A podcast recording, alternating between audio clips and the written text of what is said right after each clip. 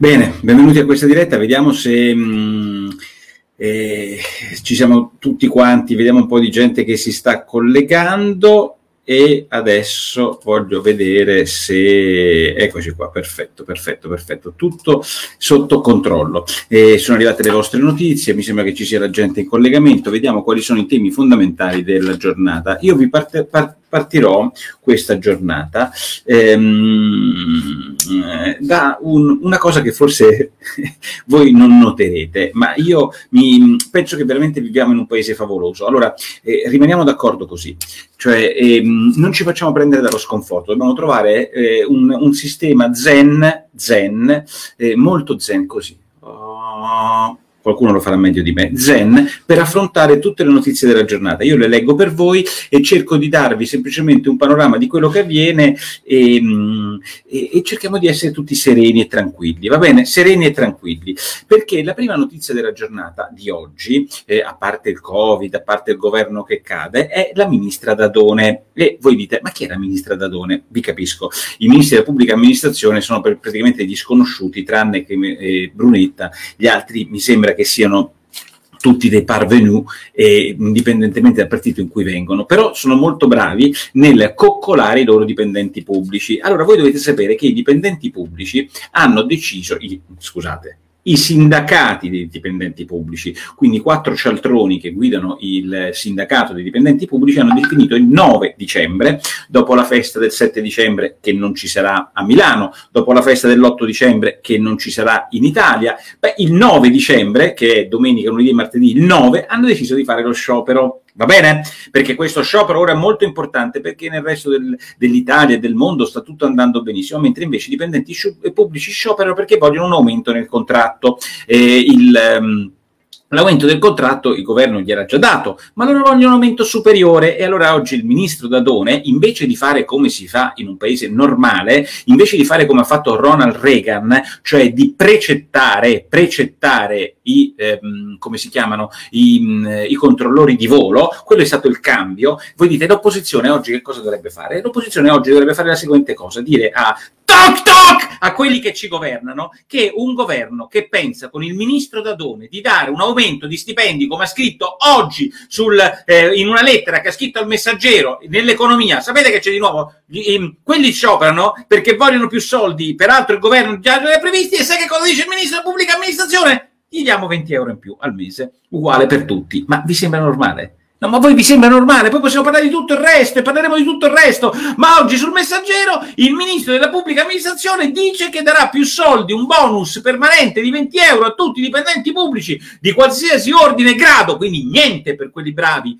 troppo per quelli che non lavorano, bene, a tutti uguale. E noi, e noi siamo qui che facciamo pippa, e noi siamo qui che c'è gente che non c'è soldi per mangiare, e questi ti danno 20 euro di aumento, che sono niente, sono però un pugno in faccia al buon senso fare una cosa di questo tipo. È un pugno in faccia fare lo sciopero, è un pugno in faccia che il ministro che non ci sia un'opposizione che non dica precettate di tutti è un, buon, è un pugno eh, allo stomaco. Il fatto che il ministro invece di eh, rendersi furibonda con la pubblica amministrazione dica sapete che c'è di nuovo? Vi do dei soldi. Ma che è evidente perché qui siamo circondati a Roma della pubblica amministrazione è tutto pubblica amministrazione. Senza la pubblica amministrazione Roma è morta ma il problema è che grazie alla pubblica amministrazione non cer- certamente non moriremo mh, eh, meno noi. Poi andiamo sulle notizie della giornata. Beh le notizie della giornata sono del giornale unico del virus. Il giornale unico del virus è quello di dire spostamenti, maxi controlli e, e in questi maxi controlli il ministro degli interni ha defini- deciso di mettere 70.000 agenti in strada e mettere anche la polizia. E Mizzolini si chiede giustamente oggi, l'Augusto Mizzolini sul giornale si chiede, ma scusatemi, siamo in Italia o in Iraq? In Italia o in Iraq? Perché la polizia dovrebbe stare vicino al comune di 500 abitanti, dovrebbe stare fuori tra Fiumicino e eh, Roma, cioè sulla via Appia, a beccare quei poveracci che vanno dalla nonna a fare gli auguri a Natale, perché questo è il giorno in cui è impedito. Dovrebbero stare a Cologno Monzese a, consi- a vedere se quelli che vanno a Cologno Monzese a Natale sono persone che vanno a lavorare o sono persone che vanno a, fare, eh, a, a trovare la nonna a Cologno Monzese. Miozzo il presidente del CTS, il coordinatore del CTS, dice denunciare le persone che, fanno i furbetti sulle autocertificazioni in galera, come diceva quell'altro. Perfetto, Prodi. Ehm, eh, che, vo- che, volete che sia? Rimandiamolo questo cenone. E poi è fantastico, ma voi pensate che noi siamo una maggioranza nel trovare tutto questo assurdo? Noi pensiamo, pensate che siamo una maggioranza nel pensare che questa roba... No, non siamo una maggioranza. Secondo un sondaggio della stampa oggi pubblicato dalla Ghisleri, il 66% pensa che eh, in realtà queste misure del governo siano giuste. C'è un 15% in più del 66% che vorrebbe poi il lockdown totale. Quindi in realtà quelli come noi sono dei pazzi pazzi, sono una minoranza, ricordatevelo quando pensate che ce la raccontiamo, perché internet è fatto di echo chambers, cioè questa zuppa di porro viene vista soltanto da quelli che condividono questa roba. In realtà purtroppo non riusciamo a uscire nei confini, mandate una zuppa di porro a chiunque non la pensi come voi e a quelle persone fategli questo ragionamento facendogli vedere la zuppa di porro, ascoltate uscite un po' dalla vostra echo chambers, perché la nostra eh, stanza dell'eco è leggere tutti i giornali quotidiani, tutti i giornali quotidiani dicono tutti la stessa stessa cosa. Noi cerchiamo di dire una cosa un po' diversa, non per il piacere di disturbare il manovratore, ma per cercare di pensare se c'è qualcuno che ragiona. Non voglio fare il presuntuoso, ma sembra mio, capito? Lo ricordate? Matrix è la ricerca disperata di qualcuno che capisca che siamo in un Matrix. Per cui questa nostra vita, oggi c'è stupendo Agamben, l'ho recensito quando brucia la casa, c'è un libro favoloso, lirico che scrive, ma comunque sembra che siamo tutti quanti qua in questa specie di gigantesco Matrix a eh, godere del fatto che comunque chi se ne frega del cenone, che poi alla fine i sacerdoti di questa vicenda sono quelli che poi vanno a farsi le scene per cavoli loro, escono senza mascherina all'Arcuri o alla Conte, ehm, hanno le scorte che li difendono, hanno le case più grandi, hanno la possibilità di prendere gli aerei, cioè è fantastico, voi soffrite, gli altri ma non vi preoccupate, che volete che sia il cenone, che volete che sia andare a trovare i vostri nonni. E, e la Ghisleri mi ha dato lo spunto di questo ragionamento perché la Ghisleri è un'ottima sondaggista che conosco da tempo, una mia amica, le voglio bene, però cara Ghisleri, scusami se te lo dico, ma se tu il tuo pezzo sulla stampa lo inizi così, non siamo un popolo di irresponsabili perché il 66% infatti approva il piano natalizio con le restrizioni. E, e cara Ghisleri, ma tu non sei una moralista, tu sei una scienziata, sei una... Ehm, come posso dirti, sei una sondaggista. Cioè, se dici che non siamo irresponsabili e perciò il 66% è d'accordo col governo, eh, vuol dire che quelli che non sono d'accordo col governo sono degli irresponsabili. Mi stai dando dell'irresponsabile. Allora io ti voglio bene e ti seccherai di questa battuta, ma io non mi sento irresponsabile, cara Ghisleri. Io penso che quello che ha fatto il governo è folle e penso che possa urlarlo in tutti i modi e non sentirmi l'etichetta di irresponsabile da una sondaggista perché non la penso esattamente come il 66% 66% delle popolazioni. Non è che se il 66% degli italiani pensa che sia responsabile una cosa, l'altro è automaticamente considerato un paria. Ecco, io non mi sento un paria, ma quando racconteremo questa vicenda fra dieci anni, così come abbiamo raccontato Mani Pulite o come abbiamo raccontato altri grandi fenomeni dal 68 a Mani Pulite, ai Rossi, brigatisti intendo, beh, dopo dieci anni uno potrà dire certo quante minchiate abbiamo fatto a quell'epoca, beh, una di queste è considerare irresponsabile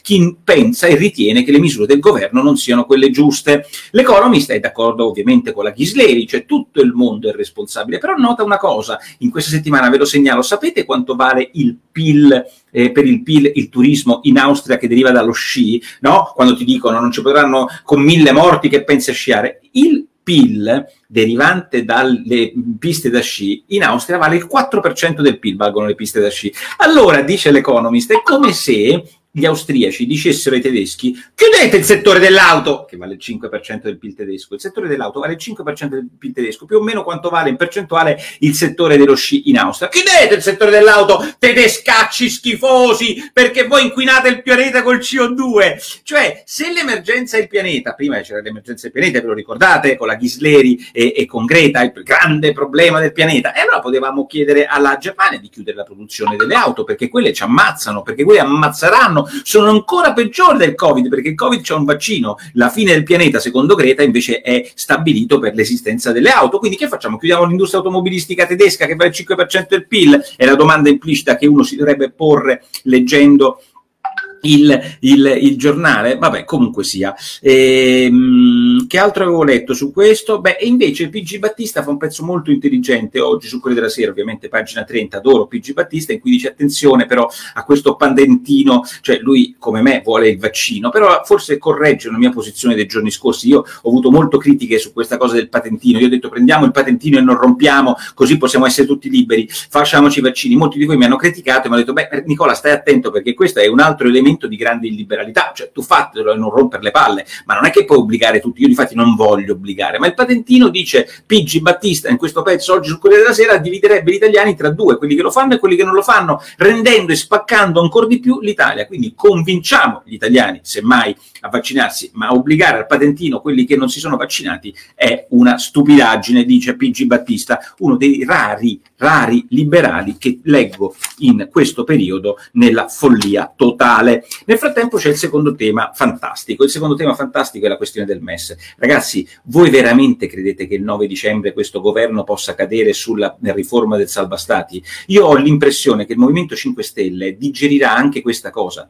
Il Movimento 5 Stelle è un movimento di cialtroni cialtroni, dovevano chiudere il Parlamento, dovevano aprirlo, dovevano essere contro eh, le ruberie, contro gli avvisi di garanzia, contro l'istituzionalità, contro l'Europa, contro Bruxelles, eh, dovevano essere quel partito là che io non ho mai votato, io sono d'accordo eh, su zero delle cose che vuole il Movimento 5 Stelle, ma mi sembra incredibile che oggi a difendere l'Europa ci sia il Movimento 5 Stelle che è entrato in Parlamento grazie alle critiche nei confronti dell'Europa. È come vedere Borghi e Bagnai che votano a favore del MES, solo perché hanno uno strapuntino strapuntino. Questi per il loro strapuntino farebbero qualsiasi cosa. Chapeau!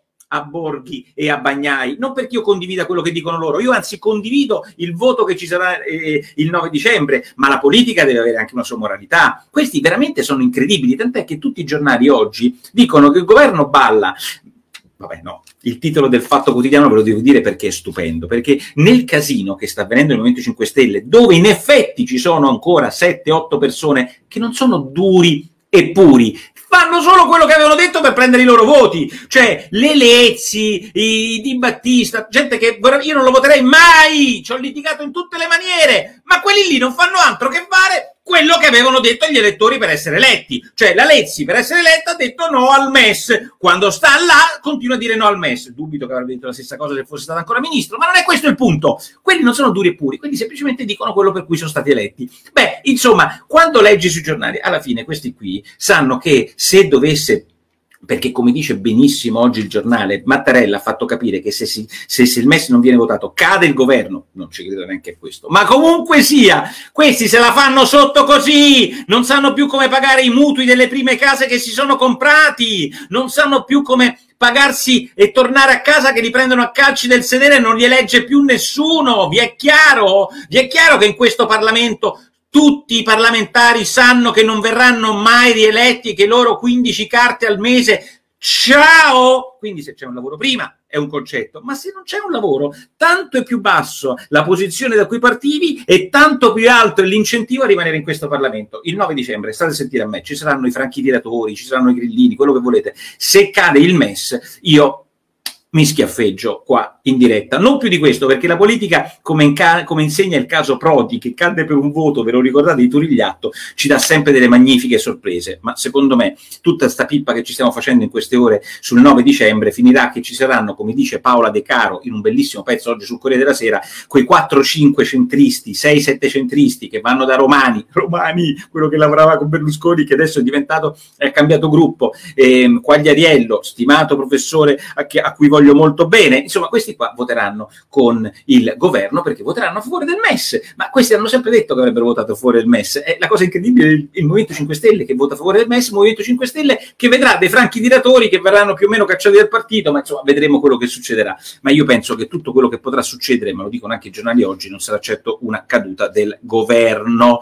Ehm, poi ci sono altre due storie fantastiche che vi devo ehm, segna- segnalare. Beh, una è eh, sui giornali praticamente, tranne i Jacoboni sulla stampa, in pochi si appassionano a questa cosa, cioè che ehm, eh, la eh, società più importante della difesa italiana, che si chiama Finmeccanica, è stata per due anni hackerata da un suo consulente ed è stato arrestato anche il capo della security ehm, sul, dell'azienda. Eh, se voi mi sembra normale, io mh, mm, eh, è tutto normale, ma la cosa incredibile è come si creano le notizie. Perché se tu questa cosa l'avessi sparata sui giornali, avessi raccontato i verbali, avessi fatto vedere che cosa c'erano in quei 100.000 file che hanno rubato, avresti creato un problemino a profumo che l'amministratore delegato, condannato in primo grado ehm, di, di quell'azienda. Ma invece in questa maniera, siccome siamo tutti amici, siccome è tutto così, ovviamente questa cosa, tranne Jacoboni, sui prime pagine dei giornali non viene citata. Io non mi scandalizza che una società venga, eh, della difesa venga... Eh, come possiamo dire, hackerata. Certo, è come dei mascherini di Arcuri. Se le cose riguardano persone che in questo momento non bisogna toccare, i giornali non la toccano. Motivo in più per farsi la zuppa di porro, perché alla zuppa di porro se ne fotte, se ne fotte. Noi facciamo quello che ci pare finché non ci chiuderanno, ma non ci chiudono perché noi siamo su quelle cose che si chiamano Facebook, Instagram, eh, che, che tutti li attaccano e anch'io li attacco, ma e il sito nicolaporo.it per cui chiuderci è un po' complicato e soprattutto più siete e più è complicato.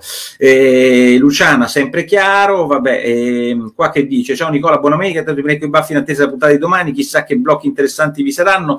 Eh, ciao Anna, ci risentiamo, qui chi c'è? Mi immagino tutta Europa che potranno festeggiare noi chiusi in casa, poi piuttosto che mollare poltrone i Movimento 5 Stelle faranno un favore al MES, difatti sono vergognosi, d'accordo? Indipendentemente A quello che pensate, questo è il leghista, bisognerebbe processare Beppe Grillo per circonvenzione di incapaci, dice il leghista. E, vediamo che altro abbiamo. Eh, non mi fate complimenti che non servono a nulla. È un dramma mitico, Stefano! Quello è un dramma! Quello sapete chi è? Quello è Thomas Millian, grandissimo. Ho visto ieri sera un film di Thomas Millian quando ancora non era il commissario, il commissario Zozzone di Roma, era un bellissimo spaghetti western di Corbucci. Vabbè, ehm, andiamo avanti sul dopo aver, dopo aver parlato di Film Mecca, ora la chiamano Leonardo, altra genialata, film meccanica conosciuta al mondo, quindi hanno speso milioni per chiamarla Leonardo, straordinario.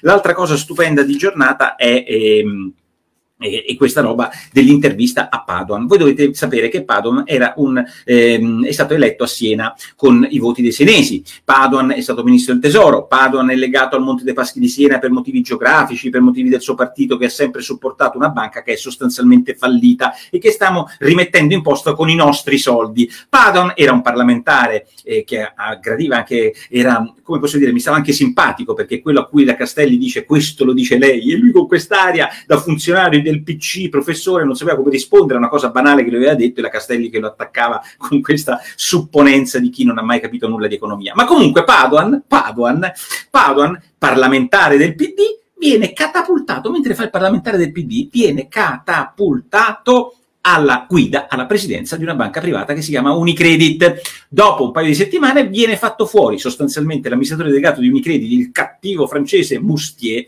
Il motivo è semplice. Moustier voleva fare una riorganizzazione della banca, è un francese, il Copas era detto le aziende italiane devono rimanere italiane, si è detto che lui voleva fare una holding, anzi l'ha detto lui, in cui mettere le cose straniere le cose italiane, si pensava che potesse venderla. La sostanza ciccia ciccia ragazzi, è che Unicredit è destinata a comprare comprarsi quella merdaccia che è MPS. Merdaccia non perché è brutta MPS, non per quelli che ci lavorano, ma per, quella co- per come l'hanno spolpata Mussari e per come è stato incapace l'attuale profumo di fare pulizia sui conti, attuale profumo che sta in Finmeccanica. Nulla di penalmente rilevante, però possiamo anche dirlo che non hanno migliorato i conti, anzi tutt'altro. Bene, questa banca MPS, MPS deve andare a Unicredit e con Mustier non ci sarebbe mai andata. Oggi che cosa fa? Il Corriere della Sera con il suo più serio giornalista Fubini intervista Padoan che improvvisamente da politico e da parlamentare del PD diventa presidente del Monte dei Paschi dell'Unicredito e dice no no Mustier non se n'è andato via perché volevamo fare l'operazione col Monte dei Paschi di Siena. E poi Fubini fa un'altra domanda ma questa cosa di dividere in holding l'Unicredito di dividerla le cose strane eccetera? Non gli risponde super cazzola allora io mi chiedo ma perché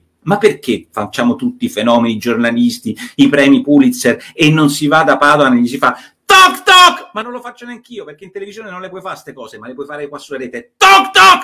Padoan, PD, Siena, parlamentare, ministro del tesoro, immediatamente in Unicredit, fai il presidente e fingi di fare il banchiere fuori dai giochi. Au, ma chi sta a prendere il culo? Vabbè, andiamo avanti.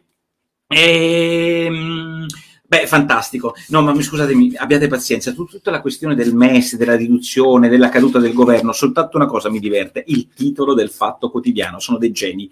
Eh, mentre tutti dicono che c'è l'ultimatum del PD al Movimento 5 Stelle perché devono votare il MES e tutte queste cose qua, il fatto quotidiano riesce governo aspettate, PD diviso sui 5 Stelle. PD, ah, cioè, secondo il fatto, il problema è che il PD è diviso sui 5 Stelle, non che i 5 Stelle sono divisi sul, sul, sul, sul, sul MES. Roba da pazzi. Ehm, e, altra petizione che vi segnalo del fatto, sottoscrivetela, mi raccomando, andate sul fatto e, e a votare, e, a firmare la petizione per la patrimoniale. Questo mi sembra il momento giusto. In questo momento il problema è aumentare, come dice la Dadone, ancora di più gli stipendi ai, ai, dipendenti pubblici e fare la patrimoniale. E così abbiamo risolto i, i, i, i problemi dell'Italia. Irresponsabili!